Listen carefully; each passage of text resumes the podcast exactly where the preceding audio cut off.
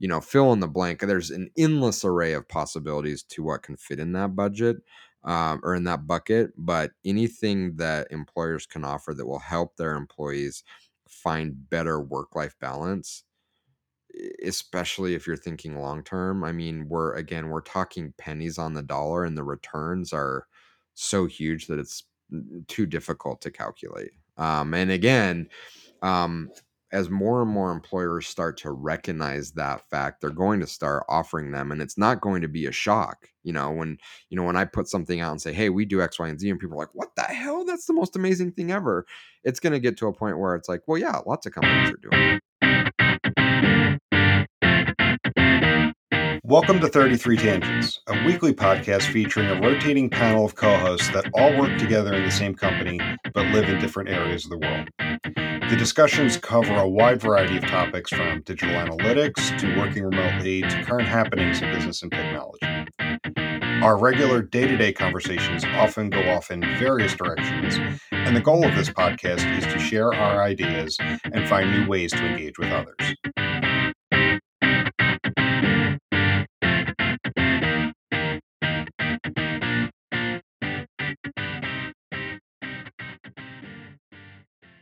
Just the three of us. Okay. Yeah, just, just the three of us get down there. Um, what what we're, we'll probably do is, like, you know, leave here about like seven a.m., walk on the boardwalk for a little bit, like get a cup of coffee on the boardwalk, um, and then hit a place for lunch, and then go spend the rest of the, the, the day at the beach, and then just come home and put him in pajamas before we leave, and he'll fall asleep on the way home. That sounds nice. What's the uh, beach weather this time of year? Uh, right now, it is hot and humid. Yeah. So it is going to be a hot one on Friday. Okay. Well, I guess you have to get in the water then, right? Yeah. Yeah, we'll be playing in the water. Well, that sounds fun. That sounds fun. Unfortunately, I don't have a beach uh, near me. Yeah, that, that that's the one thing living here. Like, I mean, like, there, there's things where we, we talk about, oh, let's move here, let's go there. But we like the idea of the beach being an hour and a half away. Yeah, I mean, it's uh, so accessible. Not, and like, uh, yeah, simple not, day not trips too, are possible. Yeah. Well, if if you have it, you should take advantage of that. Mm-hmm. That's what I think. Well, cool. I'd like a beach trip. It's wicked hot here. Yeah. So, yeah, r- right now it, it's just, it's sunny, hot, humid. It's like p- people have asked, like, well, what do you do when it weather's like this? I'm like, you're either inside the air conditioning or you're neck deep in water. Yeah. It's the only way, right? Yeah. Yeah. Well, glad you're going to be able to do that. That should be fun.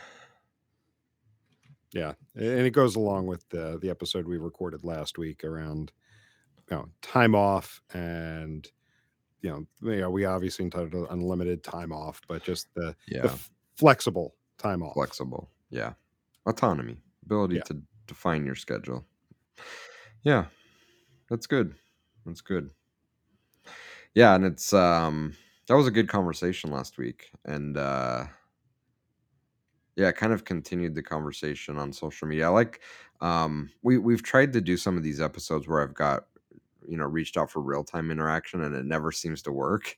Um, but mm-hmm. when I've done it asynchronously from our episodes, like all this, like comments and feedback comes piling in. So, yep. um, yeah, it's good to hear what from others. I, it's, it's good to hear that, you know, I, I guess I, I tend to take a very jaded approach that every employer is out there trying to screw over their, their employees, but it's good to hear from a lot of people that, you know, they're trying, and none of us have the, have it figured out. And especially as the work landscape is so fluid right now and evolving, you know, we're, we're testing. And I think it's important to always be in a mode of learning that, you know, constantly checking what works, what doesn't, but it's good to see that employers are, you know, taking it seriously and, um, help helping create some autonomy um, to allow their employees to enjoy the flexibility. It, uh, at least from our experience, the the return on that investment is almost beyond. Well, it is beyond measure. I mean, it's it's incredible. So, what are some of the things you're hearing? So, hearing um, a lot more about um, how much time we're, quote, working. Um, so a lot more discussion around, do we go to a four day work week? Um, especially during the summers, it sounds like, you know, optional or less structured Fridays, maybe use it more of a time to hang out and have fun with teammates, or, or, n- or not do anything at all. Um, it's this morning I started a discussion around just mm, home office setup and um, compensation or uh, coverage of things like cell phone bills or internet bills. And um, it- it's been great to hear people say, "Oh yeah, not only that, you know, but like we have we have like a monthly stipend where it's like we can get like a gym membership or streaming service or do other fun things." And so it, it it's good to see employers realize, I guess, one, it's it's it's not a lot of cost up front to to be able to provide some of those niceties to the team. And we've talked about it, like you give them that sense that they can control things that make them feel good. I can have a keyboard that I really like, you know, I can, you know, subscribe to a music streaming service that makes my office environment a little nicer. I mean, it's pennies, but you know, having a happy employee is is again um priceless. And so it's it's good to see um, it's good to see some of those things happening. And um, I, obviously, a different scenario for us where we started the company as a fully distributed company day one. Um, but a lot of these companies, there's a lot of cost involved with having someone in office. You have to supply the desks and the hardware and all of this stuff and just the facilities to have them in the building. Um, you know, I don't necessarily expect that all to go back to the employees, but for companies to simply pocket that because now, oh, well, Jim works at home and Jim already has internet and a phone and a desk and a computer. We'll just let him use that and not either support that or reinvest those funds in some other way back in employees. Is, you know, i- it's it's really concerning to me that companies are going to to do that, and some will for sure. But it's good to hear that there there are lots that that aren't, that are using those savings and reinvesting them back in employees. Um, is good to see. Yeah, and and that tweet I saw it about an hour ago, and it plays great into into today's topic. Um, so as I mentioned when we started last week's episode, I wanted to do a couple episodes around job hunting or recruiting. Look at looking at it from both perspectives, both the prospective employee and the and the the employer. Yeah. Um, so I wanted to talk about benefits today Okay. um, because you and I have talked many times on the podcast, off the podcast. Like you and I got similar advice from both our parents and our grandparents. You know, it's it, it's um, you know w- the benefits that come with a job, and and I know like from my grandparents' generation, that was pension, which then turned into four oh one k, Yeah. um, health coverage for yourself, for your family, those kind of Yep. things. Like those were critical uh, for any kind of employment package that you were were negotiating. Um, but you know, obviously, and, and and you've really kind of set it up great about like the changing landscape of of employment, because a lot of people, like especially if you're going into an office, you're expecting that office space is going to be provided to you, Yeah. um, a computer or you know the tools of the trade are going to be provided to you. Like I mean, computer, you know, okay, that that's office staff, but maybe you know other lines of work, you know, the tools necessary to complete your job are going to be provided um, to you, whether it's you know a phone, or whether it's a company phone or or, or whatnot. Um, and yeah, as as people are going remote, like I know a lot of people when COVID kicked off in March of twenty twenty, and everyone was just abruptly told to go home. They were they they had to figure it out. Where am I working from? Um, I I know people that were working from the kitchen table until they got it Yeah. figured out because they were going into the office all the time, and so they didn't have any need for necessarily a a home office. Yeah. Uh, maybe they had a study, but it wasn't set up to be a um, or a study or a den or whatever you want to call it. Um, but it wasn't meant to be like a permanent work location. So a lot of people were Excuse me. were scrambling, and then students were being sent home. And you know, I, I don't know about you, but like desks getting a- anywhere in this area, whether it be in store, online, whatever, finding a desk mm. was was not easy to come by. And I'm starting to ramble, but I want to kind of make it a bit more concise to really dig into the topic. So where I'm going with all of this is is you know, these days, um, whether the job's remote, hybrid, in office, what are benefits that matter? What are the key things um, that go beyond salary? Um, we get blinded by the salary. A lot of people do. Like, you know, everyone was talking about at the beginning of this year, the Great Resignation. You know, people were getting money thrown at them. And you started to see that there was a bit of a backlash from that, where all of a sudden people were like, well, maybe maybe this job wasn't all it was cracked up to be. Yeah. Uh, you, we see it all the time in digital analytics. People get money thrown at them after a couple of years of experience, and people get blinded by the salary. Yeah. What other things that come along with a job are important? And I mean, there's so many different directions. Oh my gosh. Let's mean, just we, jump in and go. We probably need ten hours to record this, this episode. Um, so I'm going to start with the non-tangible things first, because I think those things are highest up on, on the list. Um, and, and really that comes down to um, a sense of freedom and autonomy. I, you know, I think after a certain level of compensation, your your wages, your salary, um, nothing else moves the needle more than having a sense of control over your day. Uh, and, and you and I have talked about this both on the podcast and, and privately around um, just how stressful and energy zapping it is not to feel like you have any control over what you're doing as an employee.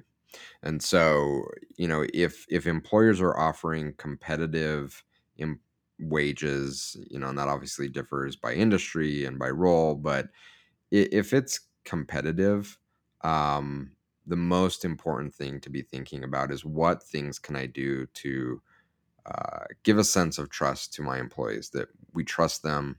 Um, we're going to give them some autonomy, and we're going to allow them within some guardrails of how we operate as a company and our culture, design how they work best.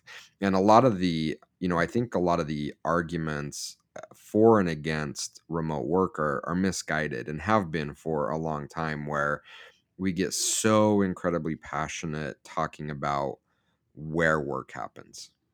You know, it's better in office because you can collaborate and you're, you know, just you're you're more creative, or it's better at home because, you know, you can go have lunch with your kids or just step out and go for a walk. And, and yeah, I mean, I there there's merit to having those conversations. But to me, that is third on the list of things that we should be talking about. And the, the two things that are much more valuable than that are the how and the when. Meaning, when do I work? Is it, do I have still this rigid expectation of eight to five, or have we blown that concept out of the water and say, no, let's, especially for employees that do work that can be done asynchronously, let's allow them to work when they're best. Some people are morning people. Some people are night people, you know, some people are morning and then a little bit in the afternoon and then a lot at night. Allow them that freedom and autonomy to define when they work. Um, and then secondarily, how they work. Um, meaning, again, give them a sense of autonomy and control to design how they work best, especially if you're hiring incredibly smart, experienced people. You don't want to hire really smart people and then say, okay, um, and not not not to not to demean the role of working on the line at McDonald's, but if you work for like a fast food restaurant, everything is prescribed. You you take this patty out of this location, you put it here for thirty seconds after thirty. It's it's very operationalized. And so giving employees a sense that, yeah, ultimately we want to take these raw ingredients and create some, this amazing output from it. But how we get there, we're going to allow you some freedom and control over how that done is done. It, those things are so much more important than the where that, that we are working. Um, and so as I as I as we think about, you know, compensation and, and things that are important to evaluate as we're looking um, to figure out where the best place it is for us to work, it's always going to be salary number one. Am I meeting my needs? Is it helping me unlock the things that I want to unlock? But very quickly after that, it's it's a sense of freedom, a sense of autonomy um, in in the job. Yeah. So, funny story. Um, over the last three years, a lot of my, well, three and a half years, my, my some of my behaviors have changed. My routines have changed. You know, I, I've I've talked many times about my morning routine, and you know, having a little one, and then um, my wife teaching from home when COVID kicked off, and now, you know, her deciding to take a couple of years off to be at home. My morning routine used to be I'd go to the gym, I'd come home, house be quiet, you know, get my shower, do this, do a couple things, and then be at the computer all dressed and ready to go by eight forty-five. Mm-hmm. Um, fast forward to today, and like literally today, um, I've got a three and a half year old who is struggling right now sleeping. He's always mm-hmm. been a great sleeper, but this week it's just like he's just fighting it, waking up in the middle of the night and everything.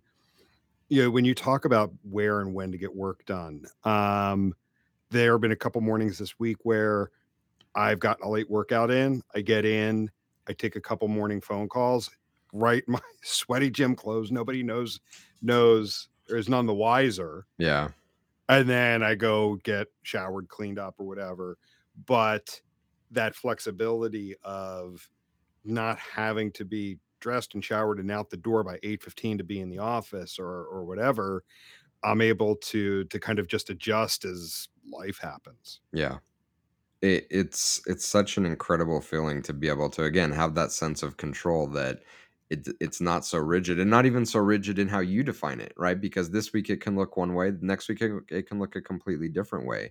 And you don't have to go to bed at night with that stress of like, ah, you know, I have all these things I kind of want to do. It would make life so much easier, but I can't because I have this rigid schedule that I have to adhere to. So I I, I, I do. I think that freedom and autonomy is is so close after compensation. And I think the third component, we're still not getting to the tangible things yet. I think that that third component um, really is around having a sense of purpose.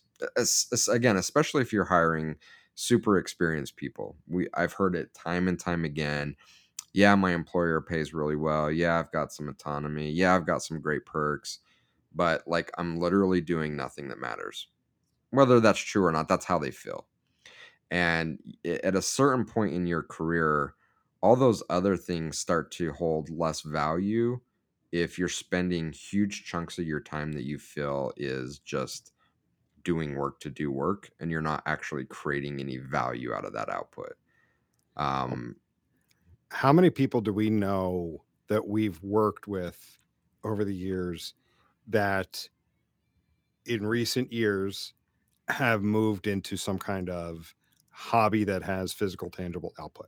Oh man, more, more, more people than I can count off the top of my head. And it's exactly that reason. I think that that's one I, yeah. of the things. I, I think it's, it's twofold. One, in, in our particular space, nothing we produce is tangible. Everything is, is out there in, in the ether, to use a cliche. Mm-hmm. It it's, and, and a lot of times, how many times have we built something and then client moves on to to a different vendor and rips everything right down? Yeah. Like I think I immediately think of Randy and his guitars. Mm-hmm. You know, moving into a hobby like that, you know, using your hands, there's some kind of physical output. And I mean, the list goes on. Yeah. I'll, I'll, I'll challenge you in one, in one way, in that I, I don't disagree with you. Um, but I also think it's a matter of perspective. And, and what I mean by that is when I worked client side for four years, I took from sc- literally nothing existed, not even a vanilla Google Analytics implementation when I took the job um, at Spark Networks to build out an analytics program. So literally nothing there.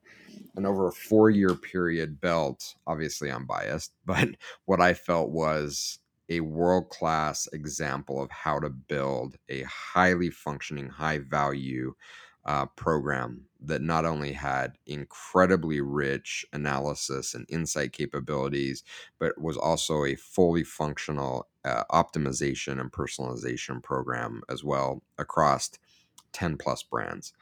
I was incredibly proud of that, and I put a lot of my self-worth in that product. Like that was my tangible output, right? I spent four years building something, and the the the tangible piece of that was this program that was running.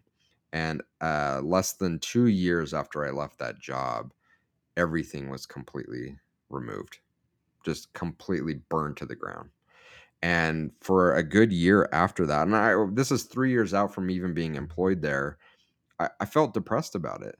You know, that was my, my Mona Lisa, my painting, my, you know, my guitar, my fill in the blank that I created, and someone went and destroyed it. And for me, it was like they were destroying my value, destroying something I had created.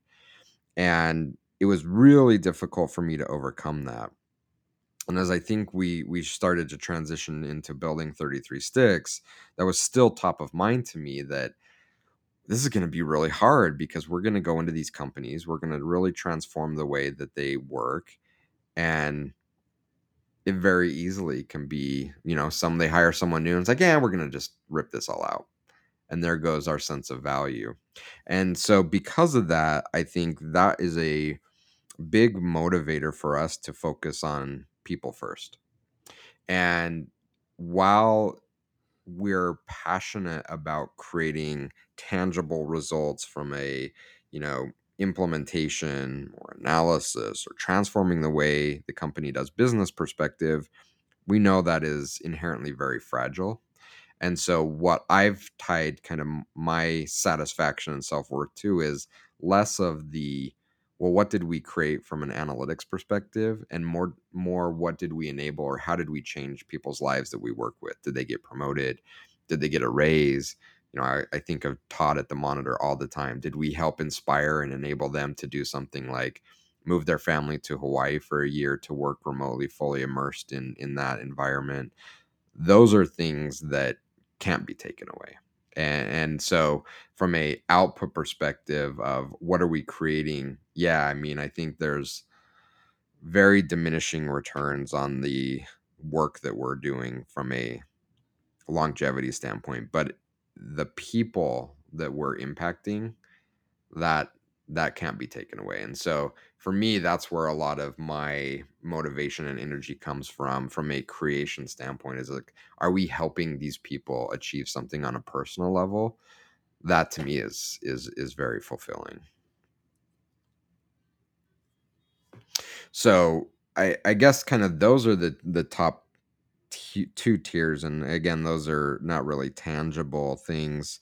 Um, But but from there, we've talked about, obviously, you know, the basics we're assuming are covered, right? So we have healthcare, we have some sort of retirement plan. We're kind of assuming those things are are covered as part of basic um, compensation. Um, and then you start to get into more of the the tangible things. And this is the conversation that we were having this morning on, on Twitter.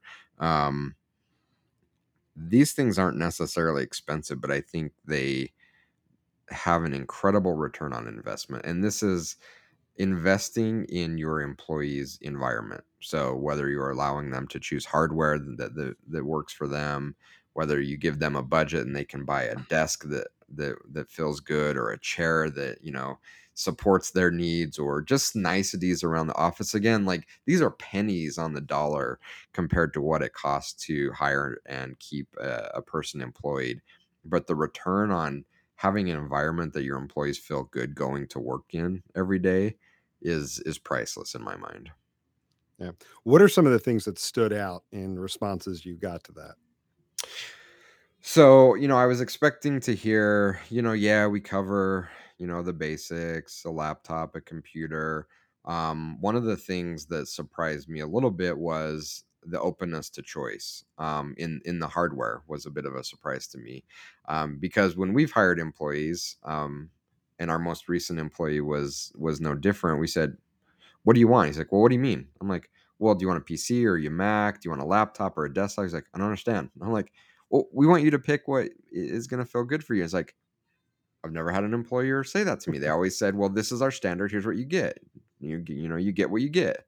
Um, and so to hear that there are other employers out there saying, hey, no, like, we want you to choose what works for you was, was really great to hear. I'm going to actually pull up my feed and kind of go through some of the, the things that, that we were hearing. Um, so you know, lots of employers are either giving uh, funds directly for needs, um, not necessarily needs, but things that they would be paying for anyway, like internet access, cell phones.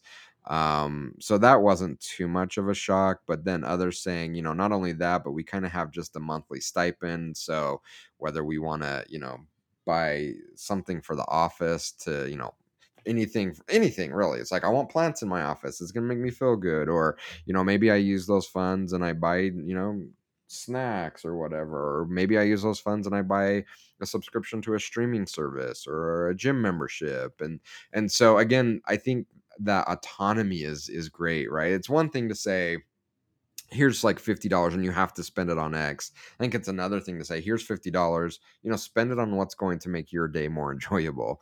That, that goes to, um, further expound on the value of that freedom and autonomy piece. Um, and it's, it's so, so incredibly valuable for employees to feel like they have, um, those, those options. Um, scrolling through the feed here, there was a couple others that stood out. Um, companies, especially for developers, offering multiple large monitors, I think is a, is a huge, huge thing to do. And again, these are things that they'd be doing anyway in office. Um, but that doesn't mean that it's a natural for, for them to do it, um, for the home office setup. Um, yeah, lots of mentions of stipends to, to basically spend in certain areas to make life better. Um, Lots of mentions of docking stations. I tried to use a docking station once. I didn't like it for some reason. Um, so yeah, I mean, I think um, really you can prescribe lots of things, but giving, again, following that autonomy path of giving your team some funds that they can use and say, hey, we trust you to buy things that are going to make your job better, more efficient, you know, happier in, in the work, in when you're doing the work, I think is, is awesome to, to hear. Um, one thing that I did want to call out and is of concern to me is, um, are companies not doing this because they're not sure what the next step is? And by that, I mean, we yeah, I'm saw, curious what you mean by that.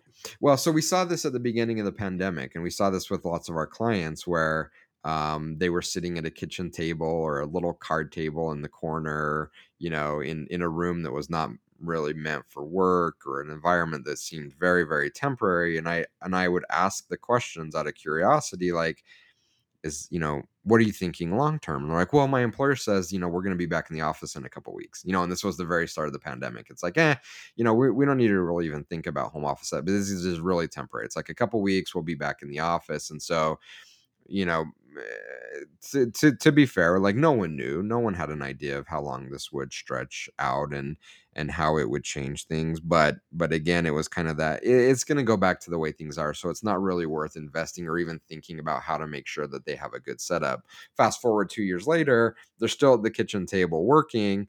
And I'm saying, okay, it's been two years. What, what are you thinking about long-term plans? So you have a more proper work set up at home. And the feedback is, well, you know, now we're on the tail end of the pandemic. And so we're going to be back in the office soon. So everything's going to be back to normal. So it doesn't make sense now to like invest in a home office setup or how to do it properly, because we're just going to be back in the office. So that's my biggest concern, is that, yeah, we're hearing lots of really great things from people where their employers are doing it right.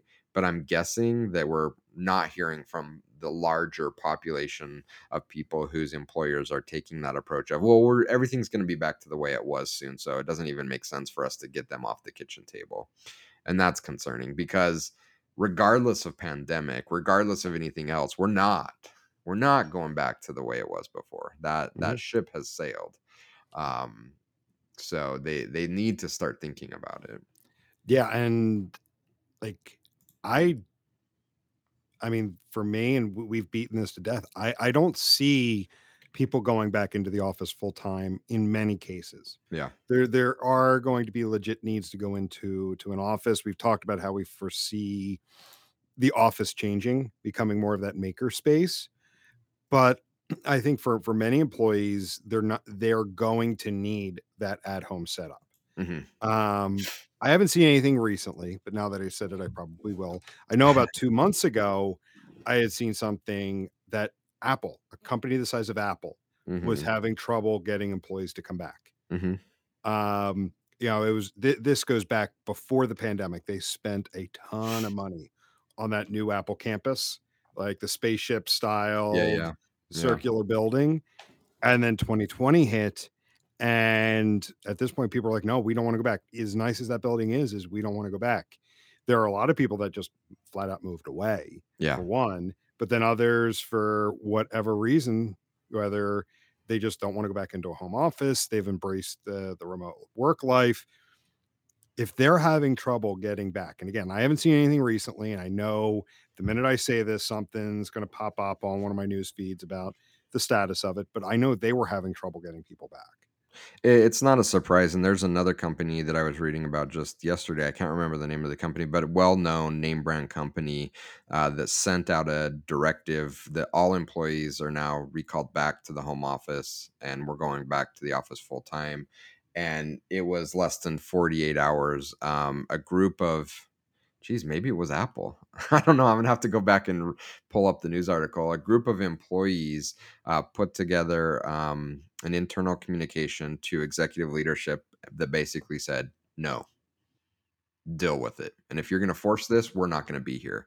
And it it caused them to roll back that staunch policy and and say, okay, we're still evaluating what our, our setup is going to be. So em- employees have some power right now. Um And it's not to say they should abuse that power because their employers abused it for so many decades prior, but they need to use that power to voice um, their their opinion that having more autonomy and a better work-life balance is is no longer something that is a perk. It's it's got to be something that's part of part of every job, um, and if it's not, we're not going to deal with it. Um, and so. If you're an employer, if you're in management, it really behooves you to really start thinking about this. And um, I think the biggest mistakes that are going to happen are employers will say, fine, we'll, we'll, we'll allow for more, you know, uh, distributed workforce, but they're going to take the office model and try to overlay it and smash it into a remote setting, which is going to backfire spectacularly. Or worse, they're not even going to put any thought into it and just say, okay, employees, you go figure it out. Because this is hard, especially for big companies. This is hard to think through. Like, how do we compensate? What do we provide them? What structure do they need? What support do they need to figure out how to frame their day? What, you know, how do we make sure they're connected with their colleagues? There's so many decisions and things that need to be made that I think, unfortunately, a lot of companies simply aren't going to do it and just hope it happens organically. And for a select few, it will because they have really amazing cultures, but for most, it won't. And I think that they're really going to suffer because of it. And employees are, again, putting this high up on their list of, of wants and needs right below compensation, that if you're not offering it and you're not proactively thinking about how to build this as a healthy part of your culture, you will absolutely, if you haven't already, lose your best employees. And you will have an incredibly difficult job, not only finding great employees, finding any employees. If you don't offer it, it's going to be hard to hire.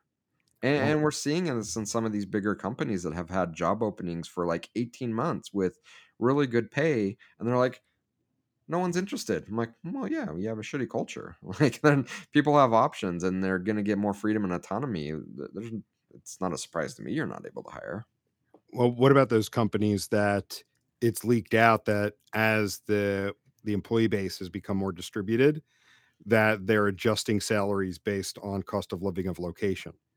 So it's, oh, you used to work in our New York office, and now you've moved to, you know, um, you know, North Carolina, South Carolina. Cost of living is dramatically different, so we're going to adjust your salary down. You hear about that every now and then. Oh yeah, and it's it's. I mean, and this was happening long before, uh, and and I'll come back to this just as a something that really grinds my gears. But this was happening before this whole kind of migration with the um, with the pandemic. Um, is this debate around what sets salary? Is it is it geography? Is geography the overwhelming factor in your salary? Um, And when you break geography apart from the job, now what? And and and if you're going to allow flu- fluidity, then what? So if if it is still geography, well, how often are you adjusting that? What if you have a nomad and one month they're in L A and another month they're in Singapore? Like, how are you going to handle that? You know, it's it's incredibly complex. And so the easy answer is you don't. You, you pay versus for the value that they're that they're creating. But I remember at a previous employer, we had that exact scenario. We hired a guy based in Manhattan who was obviously super expensive because Manhattan, super expensive to live there, super expensive to employ someone there. So we hired him and we paid him Manhattan wages. Within six weeks, he relocated to rural Florida somewhere, like dirt cheap cost of living. And the executives of the company were mad, mad, mad. And I remember we had a meeting about it, said, well, we got to bust his salary down. Like, we got to reset it to like rural Florida salaries. I'm like, we can't do that. Like, how do you think that's going to make him feel that we're like, oh, nope, you're not worth as much as we thought you were worth? Um, so it's a it's a very dangerous and and slippery slope. And, you know, we've we've kind of, well, obviously from day one being a fully distributed company, that was never something that we took into consideration to pay for geo. We, we from the very beginning said, okay, what value is this employee going to generate for us? And what is then the appropriate compensation for an exchange of that value that should be fair to both sides? And we don't care where they live. It was very easy for us to solve that. But again, it's easy to do that from day one. It's a lot harder to do it when you have established norms and culture. But I will tell you, if you're thinking about adjusting your employees' salaries, say, hey, yeah, we're we're going to allow you to work anywhere. But as part of that, and you know how they're going to roll this out, they're going to send out some lame copy and paste email from someone in H R that says, hey, just an F Y I, we're doing salary adjustments and reviews based on where you've migrated to over the last two years. So expect to hear from your boss, you know, on that adjustment. And then you get the emails like, oh, you know, we see Jim moved to like uh, upstate New York, so we're going to have to adjust his salary down. There's going to be a lot of upset employees that are going to be leaving companies when that happens, because it is just a kick in the gut for that to happen to someone. Mm-hmm. And and I'm not surprised whenever I hear it. Um, you know, like, and, and we're talking about, let, let, let's call it what it is, the large faceless corporations, mm-hmm. where you are, you're a line on a spreadsheet, you're a resource, you're not a person. Yeah. And it's, it's managing to the lowest common denominator. Yeah. And they have this, um, I think, one of the things that is in their, one of the things that is going to be their biggest struggle is they have this, I don't know if superiority complex is the right word, but they feel like they're in the driver's seat for any negotiation. It's like, these people are just resources. It doesn't matter if Jim leaves, there's always going to be another Jim. And I think that that is faulty reasoning. Um, are we all replaceable? Sure. I mean, there's always someone that can step in and do our job, but if as a company, as a brand, if it starts to be well known that our culture is like that, that we don't value people, that we see you as replaceable and we're going to treat you like that, the next Jim is not coming along. Jim is not coming along because Jim has options more than ever now, because it's not just his local city or state or within a hundred mile radius that he can be employed. He can be employed literally anywhere in the world. And so that next Jim isn't coming along because he's got options and he knows how you've treated previous employees. So good luck hiring. It's going to be a difficult, difficult path for you once that gets out, and it will get out. It absolutely will catch up at some point. So, I mean, th- th- this has been re- really, really good. Um, so I want to start wrapping up, and No, we we've hit on on multiple things, um, and, and really, I, I don't have many questions because we kind of hit on what, what we want to talk about. Yeah, like again, kind of to to to recap, you know, like what we've heard from previous generations when it comes to employment benefits. It's always been medical, um, retirement, those kinds of components, um, and I mean, at this point, like I would even say it's it's almost granted at this point. Yeah. Like, you got to take those things for granted. It's what other things should you think of? That's right. And not get blinded, you know, salary wise. But then also, we've been thinking in terms a lot so far of of the employee. So I do kind of want to uh, kind of think of another way. Employer. Yeah. Um, what are benefits that every employer should think about? Like, I really do think, like, thinking back to what we've talked about so far, it's really come from the context of the employee, the autonomy over your day, the the equipment that you need, you know, especially many people are remote these days. You have all of the equipment, hardware, software that you need at home. Um, as an employer, are there certain benefits that should jump out to say, yes, we should absolutely offer this or consider it or or think about it? So I think there are are two, and I I'm not necessarily going to jump into specifics, but just kind of talk high level. And those are things that enable you to have a better connection with your team. Absolutely should be should be thought about, and that could be anything from getting people together to travel budgets to being creative on how teams can um, kind of play together in a virtual world. Um, and then two, and two is probably more important, um, any kind of benefits that provide a sense of autonomy for your employees to create better work-life balance. So if, you know, if that's niceties around things like, again, whether that's gym memberships or food plans or, you know, fill in the blank, there's an endless array of possibilities to what can fit in that budget. Um, or in that bucket, but anything that employers can offer that will help their employees find better work-life balance, especially if you're thinking long-term. I mean, we're, again, we're talking pennies on the dollar, and the returns are so huge that it's too difficult to calculate. Um, and again, um, as more and more employers start to recognize that fact, they're going to start offering them, and it's not going to be a shock. You know, when, you know, when I put something out and say, hey, we do X, Y, and Z, and people are like, what the hell? That's the most amazing thing ever. It's going to get to a point where it's like, well, yeah, lots of companies are doing that. And if you're not, then again, your ability to attract not only great employees, just employees in general, is going to be so incredibly difficult. So as we're moving more to an asynchronous way of working, uh, more fluidity in, in, in where and how and what people do, giving people um, some ability to connect with the rest of their team and giving people tools and abilities to better structure their work-life balance, it will become an absolute must as a, as a perk, as a benefit that employers offer.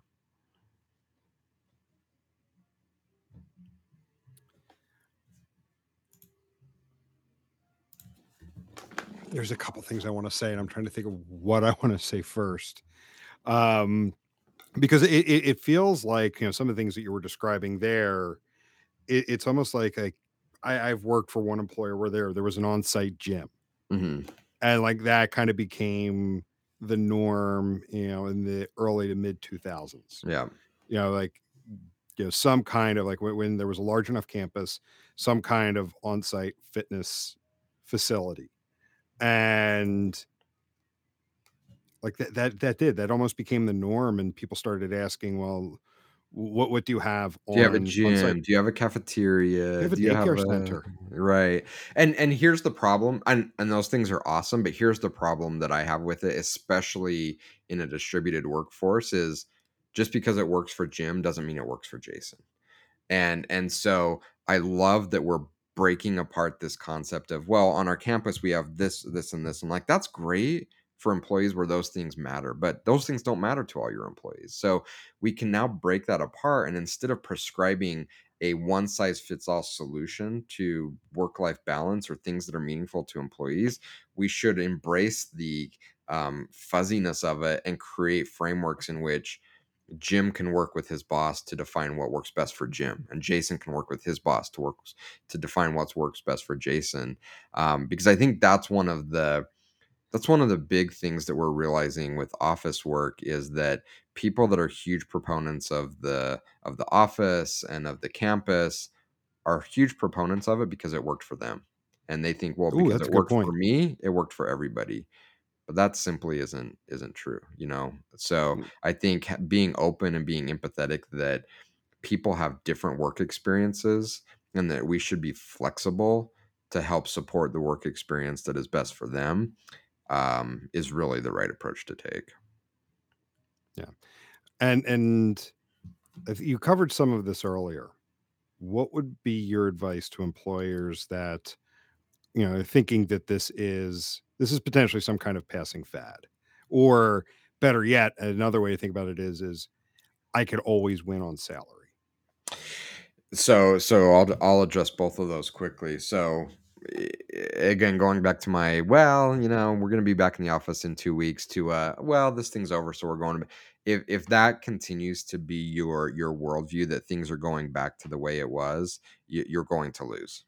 That that's, that's just a fact. And even if you are going back to the office full time, it's not going to be the same as it was before. There are different employees simply are looking at how they think about work and life completely differently now. So if you're not already thinking about it, you're way behind. You, you have to start now today. If you're listening to this and you haven't started thinking about it, you have to start today. Um, your, sorry, your second one was, um, I could always win on salary. I can always win on salary. Oof. If you're taking that approach, you know what that means? Unless you're one of one or two or three companies in the world, there's always going to be a company that has the ability to outbid you. So if you're winning on salary and that's all you're offering, you're you're you're on shaky ground, because someone will come along and offer someone five hundred dollars more on your team and they will take it, because there's nothing else keeping them there. So I, you know, once you've paid a, a proper salary, if that is all you're competing on, you're never going to win, because someone will always outbid you and there's nothing else holding an employee there. And I've talked with employers about this where they say, yeah, I've had employees leave and it's like for like pennies. And I'm like, that should be a telltale sign that there's nothing of meaning that's holding them there other than the salary you're paying them. And if someone's willing to pay them a few dollars more, I'm like, okay, I'll take it. And you just said something, I don't know if you said it intentionally or not, or implied it intentionally or not. Um, listening to what you just said, there's a second part of it. It also, you could, it's the people that you're recruiting. If you think you could always win on salary, you're recruiting people that will always sell to the highest, the highest bidder. bidder. Absolutely. Yeah. It's, it's a no-win situation for you go down that path. So, I mean, again, salary, it's always, I think always going to be number one, but if you're paying a fair salary, you, you can't rest there, because to your point, you're going to attract people that are there for salary. And if they get a few dollars more somewhere else, they are gone. So mm. you've got to think about those other things. And again, those other things at the top of the list aren't even tangible things. And then we can start getting into the tangible things, which are also important, but there's a lot that you need to be thinking about in order to attract and retain the best. Well, I'm not, I'm going to stop saying that. Not even the best, just talent. You know, mm-hmm. it's, you're, you're, you're going to have to be stupid flies back from last year. No. So that's my thought. Nice, nice. Well, I mean, th- this has been another good conversation. Yeah. Um, I, it's, like I think topic. It's something relevant right now on, you know, for, from a couple different perspectives. You know, those people that are pushing their employers to remain remote, those that are kind of in a state of limbo, but those that may now, you know, be their, you know, companies either trying to recruit them or they're out looking, you know, things to things to consider. And like I kind of started off with, is things that you should think about and not get blinded just by yeah. the, the salary. Yeah. Yeah. And then, you know, and I know we're wrapping up here, but from an employee standpoint, it's, I know how seductive it is to get wrapped up in the salary, but I've seen it happen way too many times where someone leaves for the salary and the honeymoon period is less than two weeks. And they're like, what the hell did I do? You know, so there's, there's so much more to, to life. And that isn't to say you shouldn't be driven to maximize what you can earn. But if, if that is what you're chasing, you're never going to have enough. And, and ultimately you're never going to feel satisfied. Um, so, you know, be careful for, for chasing that as, as your, as your goal. So true. So true. Well, we're going to go ahead and wrap up there. Um, and because uh, I think that that's a great way to wrap it up. And um, we'll catch everybody later. See you. See you.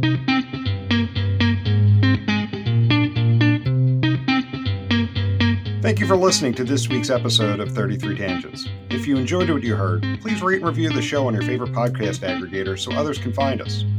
If you would like to reach us, you can do so by emailing podcast at thirty-three sticks dot com or on the web at thirty-three tangents dot thirty-three sticks dot com. thirty-three Tangents is a production of thirty-three Sticks, an analytics boutique.